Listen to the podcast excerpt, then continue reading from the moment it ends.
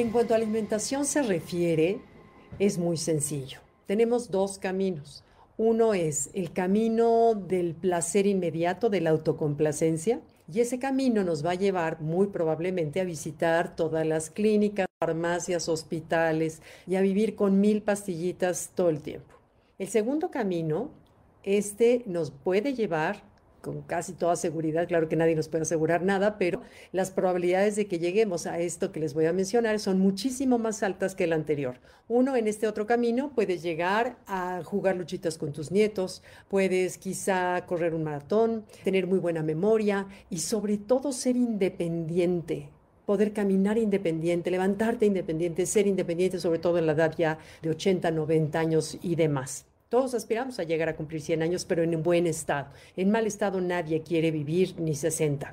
Entonces, creo que si bien está en nuestra genética, estilo de vida, y está en nuestras manos, y todo depende en qué camino voy a tomar en el plato de mi comida. No todo, pero sí gran parte depende de, está en el plato. Entonces, hoy quiero platicarles de un doctor que se llama Steven Prats. Él es de la Scripps Memorial Hospital.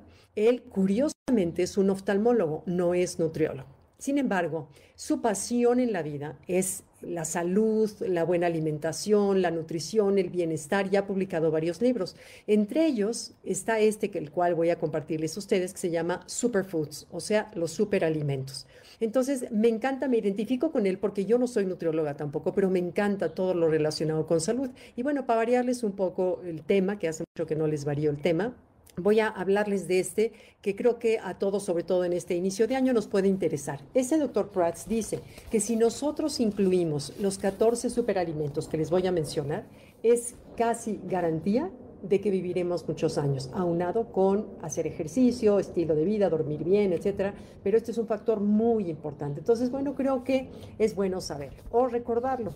El superalimento número uno son los frijoles. Él dice que comer media taza a la semana es suficiente. Los frijoles está hablando al mismo tiempo de lentejas, habas, garbanzos, lo que son las leguminosas que están llenas de fibra, que ayudan a proteger contra el cáncer, que ayudan al sistema cardiovascular, el sistema inmunológico, etcétera. Y bueno, recordemos que como decía mi esposo, todos los alimentos tienen eh, propiedades y nutrientes todos. Entonces, asumamos que por estar en esta lista están llenos de propiedades y que nos ayudan muchísimo los, a proteger nuestra salud de, muchos órganos de nuestro cuerpo. El chiste está en variarle en variarle y en cambiar, pero sí considerar estos 14 superalimentos dentro de tu dieta. El número dos, las moras. Este doctor les llama las moras las moras de la juventud. Las moras, por supuesto, sabemos son las berries, esas chiquitas moradas, frambuesas, la zarzamora, las fresas, todas esas moras. Y él recomienda una o dos tazas diarias porque están llenas de antioxidantes. Recordemos una cosa, entre más chica la fruta, más antioxidantes tiene y menos azúcar tiene. Y por otro lado, entre más pigmentada esté la fruta y la verdura, más fitonutrientes tiene. Fitonutrientes son los componentes químicos naturales que tienen las plantas o las, eh, frutas y las verduras y que sirven de antioxidantes. Entonces, a mayor color, mejor, ¿ok? Entonces, número tres es el brócoli. Brócoli es así como la superestrella de todas las verduras. No solamente el brócoli, sino la familia de las crucíferas, lo que son colistas de Bruselas, la col morada, la coliflor, etc. Mark Pollan tampoco es nutriólogo, pero es investigador de nutrición y ha publicado muchísimos libros él, eh, apasionado ahora de los hongos y las microdosis, etcétera, él decía, si viene de la planta, hay que comerlo. Si está fabricado en una planta, hay que eliminarlo. Entonces, él estaba muy a favor de todo lo que son las verduras. Entonces, bueno, el brócoli, que es una maravilla, nos recomienda el doctor Prats media taza de crucíferas al día. Se comprobó, el 60% de los que consumieron durante algún tiempo evitó que tuvieran tumores cancerosos. Y pacientes que lo tenían, les redujo el tamaño del tumor en un 75%. Este es un estudio que hizo la John Hopkins, la Universidad de John Hopkins. Mark Pollan dice que el brócoli toda su familia, que es la reina de las verduras.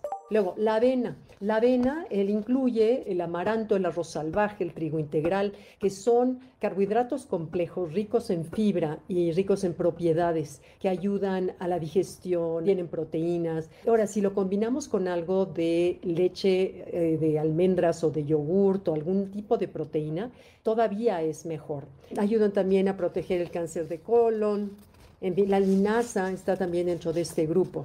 Luego, naranjas, es la número 5. Las naranjas, él dice que, por supuesto, no en jugo, porque estamos consumiendo solamente el azúcar, sino las naranjas enteras, con el gajo, el pellejito, toda la fibra que tiene, y que incluyamos en naranjas todo lo que son toronja, mandarina, limones, los cítricos, que son maravillosos y vuelven alcalino, que es alcalina, todas las frutas, las verduras, las hierbas, etc. Luego, número 6, salmón. Salmón de preferencia salvaje. Ya sé, es un poco más caro, pero creo que nuestra salud y la salud de nuestra familia valen la pena. Los salmones que ven baratos en el súper están hechos en un criadero y eso les dan un alimento de muy baja nutrición.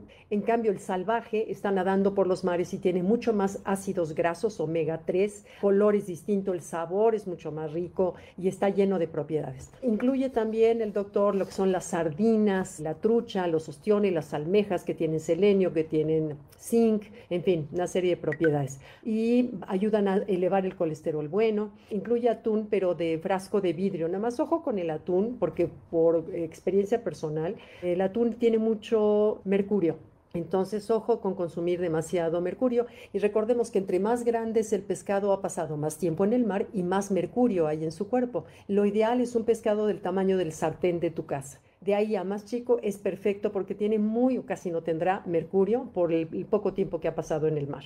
Luego, número siete, la calabaza amarilla, la que nosotros identificamos como la de Halloween. La calabaza es redonda, grande, es de los alimentos que más nutritivos tienen y tiene los carotenoides, que es el color amarillento que tienen también las zanahorias, los pimientos, el camote, que es delicioso y está de moda, súper nutritivos, súper nutritivos. Luego, la soya, eh, por supuesto, no la salsa de soya, eso sí, no, por favor, sino la soya se refiere a los edamames, al miso, es eso que sacan los japoneses en la sopa que proviene de la soya, el tofu, que parece queso y es una proteína vegetal completa, está lleno de isoflavonoides, se convierten en antioxidantes y en estrógenos. Entonces, para las mujeres que estamos ya en una cierta edad, nos cae bien consumir eh, la soya en esa forma.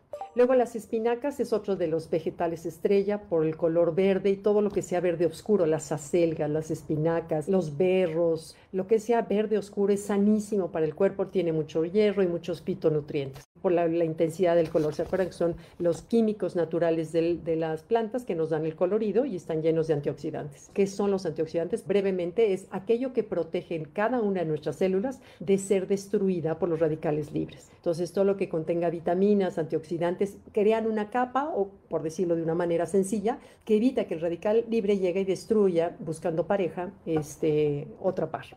Luego, el té el té aquí incluye el té de la planta del té, el té blanco, el té verde, el té oolong, el té rojo y el té negro. Fíjense, por ejemplo, el té negro es un dato que yo no sabía. El té negro tiene 4.000, una taza de té negro, ¿eh? 4.000 componentes, de los cuales 268.000 son flavonoides y que son maravillosos para la salud. Una taza de té negro. Aunque nosotros en nuestra cultura en México no estamos muy acostumbrados al té negro, también las infusiones tienen sus propiedades porque ayudan a la alcalinización de nuestro organismo porque está hecho de hierbas y todo lo que son hierbas alcaliniza y es muy bueno. Entonces, ya sea té o hierbas.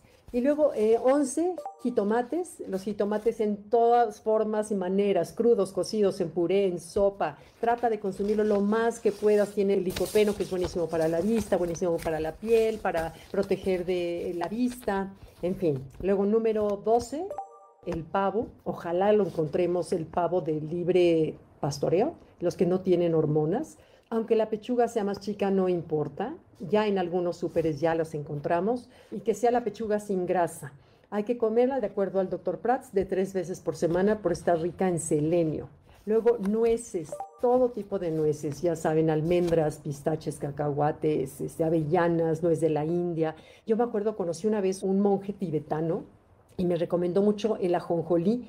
Además de comido así, en salsa o en aceite. Me dijo, mira, una cucharadita de aceite de ajonjolí que lo encuentras en el súper y es baratísimo, diario es buenísimo para la piel, para el pelo, para tu sistema, para todo. Entonces yo tomo una cucharita chiquita de aceite de ajonjolí diario que te ayuda tanto por dentro como por fuera. Me dijo, en la crema revuelve aceite de ajonjolí, lo cual hago, y me lo pongo en el cuerpo cuando voy a nadar, me lo pongo en la cara, este, en fin, que es muy bueno el aceite de ajonjolí. Luego ya por último, ya llegamos al yogurt. El yogurt obvio que no sea de frutas ni endulzado con nada, ni tampoco los yogurts de dieta. Los yogurts que dicen sin grasa están compensados o balanceados con azúcar. Entonces no tienen grasa, pero tienen más azúcar que los otros. Es mejor o el té griego o mucho mejor todavía sería el yogurt creado a base de bacilos en tu casa. Esos, los bacilos crean una protección natural contra infecciones en las vías respiratorias y en las vías urinarias. Es súper sano consumir una taza de yogurt o un yogur tamaño natural todos los días por cuestión de la flora bacteriana y por la salud de nuestro tracto digestivo.